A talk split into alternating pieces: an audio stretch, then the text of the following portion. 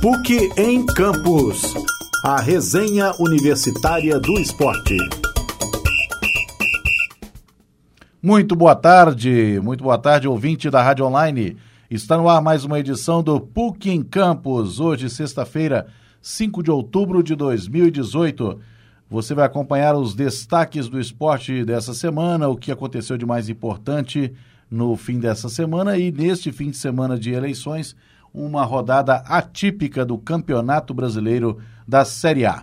Ao meu lado, Marina Avelar. Boa tarde, Marina. Boa tarde, Getúlio. Boa tarde, ouvintes da Rádio Online. Qual o seu destaque para esta sexta-feira? É, não sextou, né? O Cruzeiro empatou ontem e foi eliminado da Libertadores, num jogo polêmico, novamente, pelo juiz. É, daqui a pouco nós vamos falar sobre o árbitro uruguaio que acabou roubando a cena. Mais uma vez, a arbitragem rouba a cena em um jogo da Conmebol, né? Um jogo de uma competição organizada pela Conmebol. Então, está no ar o P U C em Campos, né? Solta a vinhetinha aí, Raíssa Oliveira no comando técnico ao lado de Tabata Duarte. E vamos juntos nesta sexta-feira com mais uma edição do P U C em Campos. P U C em Campos, a resenha universitária do esporte. Bom, Marino, já que você deu o pontapé inicial aí, continue, né? Faça a jogada até a linha de fundo aí. Vamos ver como é que a, a jogada vai ser concluída. É, na segunda jogo, né, de volta da Libertadores, o Cruzeiro precisava reverter um placar de dois a zero que ocorreu lá na Argentina com lance polêmico, né? Teve a expulsão do Dedé, que a Conmebol eliminou, e o Dedé pôde atuar, atuar ontem, mas parece que de qualquer jeito eles queriam o Dedé expulso novamente, né? O Cruzeiro, ele tentou resolver dentro de casa, conseguiu marcar um gol que o juiz anulou, porque ele viu um perigo de gol do Cruzeiro, podemos dizer assim, né? Perigo é. Não, entrou a bola, mas ele é. anulou o, jogo, o gol ali. Ele chamou de jogo perigoso, mas eu concordo com você. Na minha opinião, foi perigo de gol que ele marcou, né? Porque ele alegou um pé alto do Dedé no lance anterior à conclusão, né, do Barcos, do, do Barcos para as redes.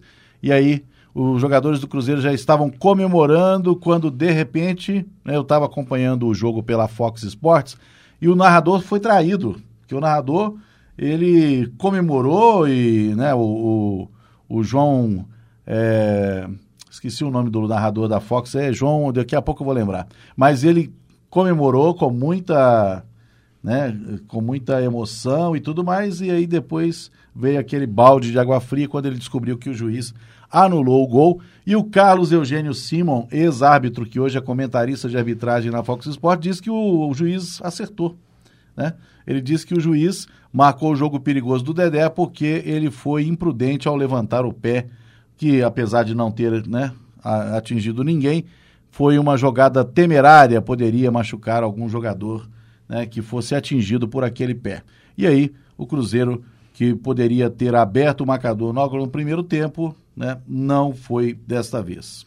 Isso tudo no finalzinho do primeiro tempo, né, Getúlio? Aí os ânimos ficaram um pouco exaltados, a torcida pegou bastante no pé dos árbitros, e aí no segundo tempo, Mano Menezes tirou o Lucas Silva e colocou o Sassá. Sassá, nos primeiros minutos com ele, ele entrou no jogo e marcou o gol, Sassá, né? Fazendo um a zero pro Cruzeiro no jogo. Deu aquela respirada aliviada da torcida de que dá pra ir logo no início do segundo tempo. Porém, teve uma outra confusão, né? Que acabaram expulsando o Dedé, que um lance absurdo, totalmente exagerado por parte do árbitro. Novamente, uma confusão envolvendo o Dedé e os árbitros, que acabou prejudicando a equipe do Cruzeiro, que logo em seguida foi o gol do Pavon, Pavon, né? Isso, foi um Pavon. Lance em que o Ábila, ex-Cruzeiro, já estava em campo, o Ábila fez um corta-luz, a bola sobrou para o Pavon, né? Foi um lance em que o Léo deu uma bobeira, o Léo, é, ele não conseguiu dominar a bola. Com um a menos fica difícil também, né? É, nessa altura o Cruzeiro já estava com um a menos, né? Estava com menos um zagueiro. Foi mais ou menos, né, o que aconteceu no primeiro jogo. Com um zagueiro a menos, você desestrutura o sistema defensivo da equipe. O Léo estava sozinho no lance, tá certo que ele falhou, ele foi traído ali pelo pique da bola, né? A bola sobrou pro Pavão e aí o Fábio nada pôde fazer.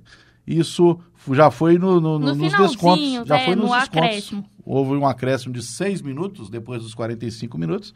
E aí, com esse gol, o Cruzeiro não tinha a menor condição, né, de reagir. Com um a menos e tendo que fazer três gols, né, porque é, o gol qualificado obriga a equipe da casa, que começou perdendo de dois a zero, levando um gol, teria que fazer três para fazer quatro a um. Mas né? Antes disso tudo, teve um pênalti não marcado do juiz também, né? Também, um pênalti polêmico, porque é, o juiz Andrés, é, Andrés Cunha do Uruguai, ele chegou a marcar o pênalti, e, ele, e não houve dúvida que foi pênalti, só que ele consultou o Bandeirinha, e o Bandeirinha disse que no lance anterior havia impedimento do Barcos, que nem participou da jogada final. A jogada que gerou o pênalti, o Barcos não participou.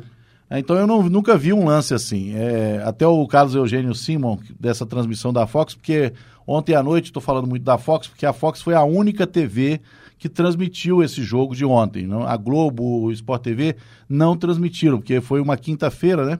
A Globo estava mais envolvida com o debate dos presidenciáveis. Então é por isso que eu estou falando muito da Fox. E o Carlos Eugênio Simon, nesse lance, disse também que o juiz acertou, né? Disse que a ordem é de que você tem que deixar a jogada continuar e depois você marca. Uai, mas se você deixar a jogada continuar, aí pode acontecer o que aconteceu, né? Houve pênalti, perigo de gol. Então, se há um, um, um impedimento, você tem que marcar na hora. E a, as imagens mostraram que o Bandeirinha nem se mexeu. O Bandeirinha nem se mexeu no lance em que o Barcos estava impedido. Realmente estava impedido, mas ele não participa do lance. E no lance seguinte, né, o jogador derrubado na área, era pênalti para o Cruzeiro, que mais uma vez foi prejudicado pela arbitragem na nossa avaliação. Então o juiz Andrés Cunha, mais uma vez, né, ele... muito titubeante, o comportamento dele era meio estranho, ele não, não, era, não, não, não agia com muita firmeza, né? Você notava que ele estava meio titubeante no seu comportamento. A Raíssa me ajudou aqui no ponto, ela falou que o, o narrador da Fox, né, é o João Guilherme. Obrigado, Raíssa. Tem mais aí, Marina? O mais estranho disso tudo é que nesse jogo quase não teve a consulta do V A R, né? O V A R não foi utilizado, parece, ontem, e as notícias que tem hoje, após o jogo, é que a imprensa argentina está soltando notas de que o, o V A R não funcionou no jogo de ontem, e que os clubes foram, sim, avisados disso, mas que aceitaram jogar numa boa. Porém, o Cruzeiro é, falou que eles sabiam, sim, que existia um problema em apenas uma das câmeras, parece que é naquela da, justamente do impedimento, que não estava funcionando, mas que aceitaram jogar com essa falha no V A R aí, porém é um absurdo, né? Uma instituição como a Conmebol é aceitar jogar com uma falha. Uma falha essa que prejudicou veemente o Cruzeiro, né? Nesse lance aí do impedimento, que o Bandeirinha não marcou e o juiz acabou anulando um pênalti que poderia ter dado a classificação para o time celeste. É, ou seja, né, se o primeiro gol que aconteceu no finalzinho do primeiro tempo tivesse sido validado, e mais esse pênalti, já seria um dois a zero, né? A história do jogo seria completamente diferente. Vamos ver se o Cruzeiro vai é, fazer alguma apelação, entrar com alguma representação. Fato é que a Conmebol já até marcou as datas e os horários das partidas das semifinais, né?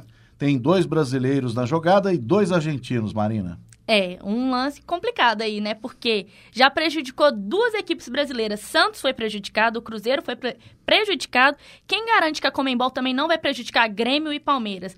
Para fazer uma final argentina, River e Boca. Quem garante isso pra gente? Os times brasileiros estão com o pé atrás, as torcidas brasileiras estão revoltadas com a Conmebol. E a Conmebol, ela simplesmente ela tá deixando o barco tocar, né?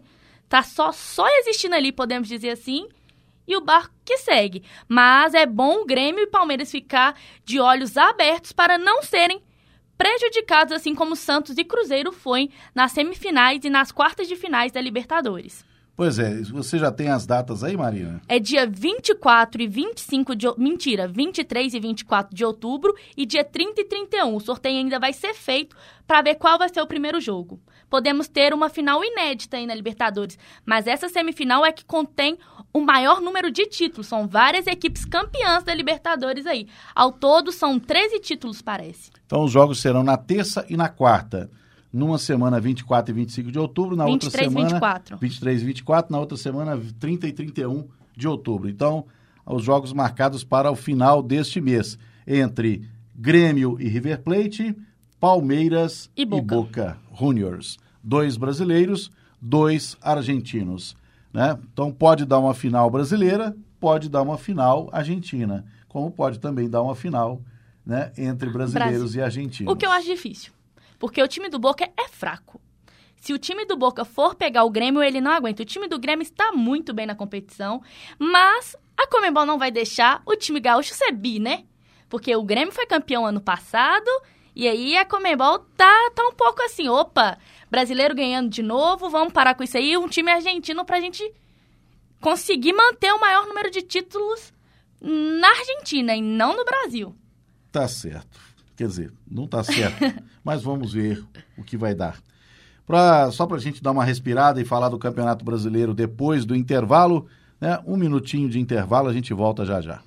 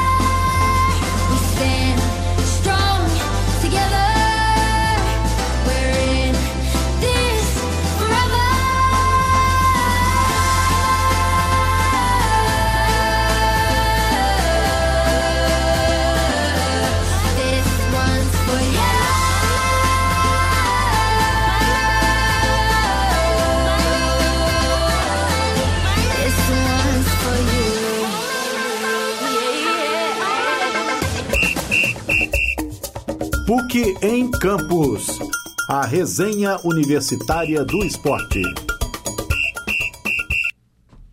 Muito bem, estamos de volta com o P U C em Campos, são seis horas, oito minutos em Belo Horizonte, aqui Rádio Online P U C Minas São Gabriel.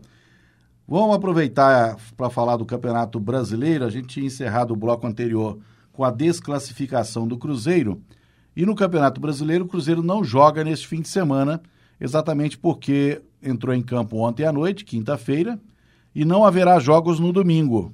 Então não haverá tempo, né, espaço, janela de horas suficientes, necessárias, para que os jogadores pudessem descansar. Então Cruzeiro e Ceará foi adiado, né, será oportunamente marcado pela C B F para a vigésima sétima rodada do Campeonato Brasileiro.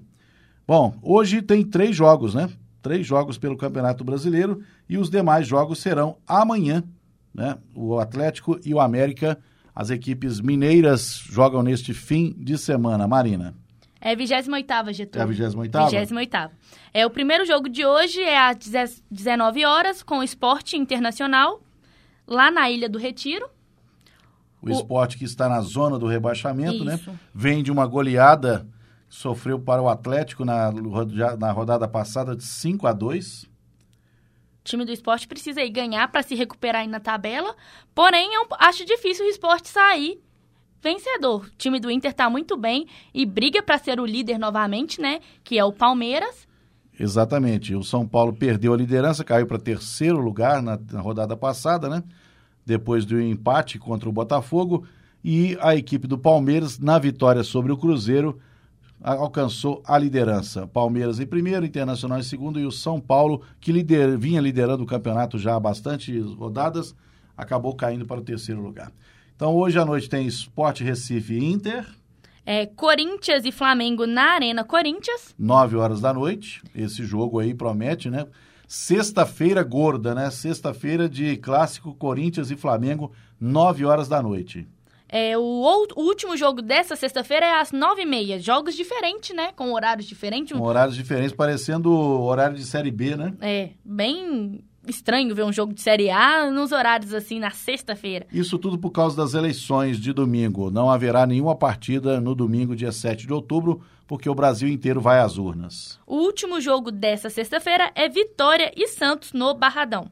Às nove e meia da noite. Isso. Neste sábado, então, os demais jogos, e a rodada vai ser completada na segunda e na terça, né? Vamos aos jogos deste sábado. Atlético, Atlético Paranaense e América, na Arena da Baixada. quatro horas da tarde. Chapecoense e Atlético Mineiro na Arena Condá, também às quatro horas. Sim. Mais tarde, né, às seis horas, o São Paulo recebe no Morumbi o Palmeiras. São Paulo e Palmeiras, mais um clássico paulista aí, no sabadão, às seis da tarde. E o Grêmio encerra a noite, né, de sábado contra o Bahia, na Arena do Grêmio, às nove horas, né, é, em Porto Alegre. Esses são os jogos deste sábado. A rodada vai ser completada na segunda, com um jogo às oito da noite, Fluminense e Paraná, no Maracanã. Fluminense que avançou na Sul-Americana, né? O Fluminense tenta buscar o primeiro título da Sul-Americana. O tricolor carioca pega o Paraná, que é o lanterna do Campeonato Brasileiro. O Fluminense tem tudo para ganhar esse jogo também. Dentro de casa, com o time que é o lanterna, o time do Fluminense vem bem, vem da classificação, o torcedor tá motivado, feliz. E na terça-feira, Botafogo e Vasco. Mais um clássico aí. Nessa rodada tem três clássicos, né? Dois clássicos locais, né? Em São Paulo você tem São Paulo e Palmeiras, né? E você tem na terça-feira, encerramento da rodada, Botafogo e Vasco, às nove da noite, no Engenhão. E tem o clássico, né, do Rio e São Paulo, que é Corinthians e Flamengo, as duas, os times, né, das duas maiores torcidas do Brasil. Estes são os jogos da vigésima oitava rodada do Campeonato Brasileiro Série A, que tem como líder o Palmeiras. E os times mineiros, como é que está a posição dos times mineiros na tabela de classificação? Cruzeiro não sai do sétimo lugar, né? Cruzeiro estacionou no sétimo lugar, o Atlético no sexto e o América está na segunda terceira metade da, da tabela, né? Isso. O América é, não, não, não vence há três rodadas. E o América, então, caiu para a décima terceira colocação. Ele vinha ali na nona, décima colocação, mas acabou empatando, acabou perdendo nas últimas rodadas e está em décimo terceiro lugar. No último P U C em Campos, eu falei que o Vasco estava numa pitimba danada do cai, não cai e saiu da zona de rebaixamento, saiu, né? da zona do é, rebaixamento. Ele está em décimo sexto lugar, entrou o Vitória, que tem vinte e nove pontos, e por um pontinho o Vasco está ali. Mas ainda está na periga ali, né, de cai e não cai. Mas, praticamente, o Paraná está rebaixado, com apenas dezessete pontos. Tá, quem está na zona de rebaixamento além do Paraná hoje? Sport, Chapecoense e Vitória. Nessa, é. Na ordem inversa aí, né? Vitória com Vitória vinte e nove pontos. Vitória é o primeiro pontos. Da zona do rebaixamento, seguido da Chapecoense, né? Que joga contra o Atlético neste sábado. Precisando da vitória para sair da zona de rebaixamento. O Atlético também precisa da vitória para continuar na briga sonhando, pela Libertadores, né, com uma vaga na Libertadores de dois mil e dezenove. O Atlético, inclusive, a diretoria anunciou que não vai disputar o torneio da Flórida, que ocorre todos os anos em janeiro, durante a pré-temporada. Não vai disputar porque a diretoria trabalha, né, com essa possibilidade de se classificar para a Libertadores e, nesse momento, o Atlético está na posição em que está, ele está... Na pré-Libertadores. Está na pré-Libertadores. Ele teria que disputar um mata-mata antes de entrar na fase de grupos, que começa só em fevereiro. Portanto, o Atlético, que vinha nos últimos dois ou três anos disputando a Copa da Flórida, não vai enviar representantes desta vez. Pois bem, Marina, tem mais destaques aí? Temos sim, a bruxa tá solta no time celeste, né? Ontem foi eliminado e hoje recebe a notícia que talvez o Arrascaeta não poderá jogar as finais da Copa do Brasil. O uruguaio foi convocado pela seleção e parece que a seleção não quer abrir mão dele, não. O Cruzeiro pode tentar aí, né? Mas acho difícil, já que o Cruzeiro antes havia pedido para o time não chamar ele para esses amistosos, mas o, a seleção uruguaia simplesmente... nem ligou para o pedido do time celeste e convocou o Arrascaeta, sim. Só falta o Arrascaeta ser convocado de novo, ir e não jogar. É. Porque da última vez ele não jogou porque se contundiu. E acabou voltando, tentando se recuperar aqui para reforçar o Cruzeiro e acabou não reforçando, né? porque a contusão dele realmente demandava mais tempo de recuperação. E o Arrascaeta voltou, mas não está bem, né? Total... Ontem ele foi substituído pelo Rafinha no segundo tempo, né? Ele continuou dando aqueles dribles e tudo mais, mas não foi o Arrascaeta completo que se conhece, né? Que quando ele está inteiro, ele é mais veloz, ele é mais hábil, mais driblador. Ontem, digamos que ele estava meia boca, não querendo, não, não, não querendo fazer trocadilho, mas ontem ele não estava cem por cento, não estava cem por cento ontem a equipe do Cruzeiro, não, e também não estava cem por cento o Arrascaeta. Aliás, alguns jogadores que se esperava muito deles, o Arrascaeta se dá o desconto que ele vinha de contusão. Então, na verdade, ele foi no sacrifício. Mas o Thiago Neves ontem ficou devendo, né? O Thiago Neves ontem, em todas as bolas que ele pegou, é, ele deu chutão, é, não foi aquele jogador decisivo no meio-campo para construir as jogadas. Isso fez, talvez, diferença, né? Também para a equipe do Cruzeiro. Com o Cruzeiro, nós encerramos o P U C em Campos dessa sexta-feira. O, só um assunto aqui, fora dessa questão do futebol, é que os meninos da Tailândia, aqueles que estavam presos na caverna, eles foram convidados para abrir os Jogos da Juventude, os Jogos Olímpicos da Juventude, que acontece na Argentina, porém eles estão presos em São Paulo, porque os voos, os voos, os voos, os voos na Argentina foram cancelados devido à greve dos aeroviários. Então eles estão em São Paulo, esperando um posicionamento das companhias argentinas para eles conseguirem desembarcar na Argentina para presen- se abrir os Jogos Olímpicos da Juventude, Getúlio. Então, os garotos estão presos de novo. Estão presos de novo, mas dessa vez pelo... Tá aqui no Brasil, tá um bem, né? Tá certo. Esperamos que a situação se resolva rapidamente. Nós estamos encerrando o P U C em Campos desta sexta-feira, cinco de outubro, antevéspera das eleições gerais no Brasil. Eu, Getúlio Nuremberg, agradeço a sua preferência de sintonia com Marina Avelar. Os trabalhos técnicos de Raíssa Oliveira e Tabata Duarte. A supervisão de Cris Lacerda e Alexandre Morato. Rádio Online P U C Minas São Gabriel. Para você, uma boa noite e um ótimo fim de semana. Vote com consciência. Vote pelo futuro do Brasil. P U C em Campos. A resenha universitária do esporte. Essa produção é do Lab S G, onde você vem aprender.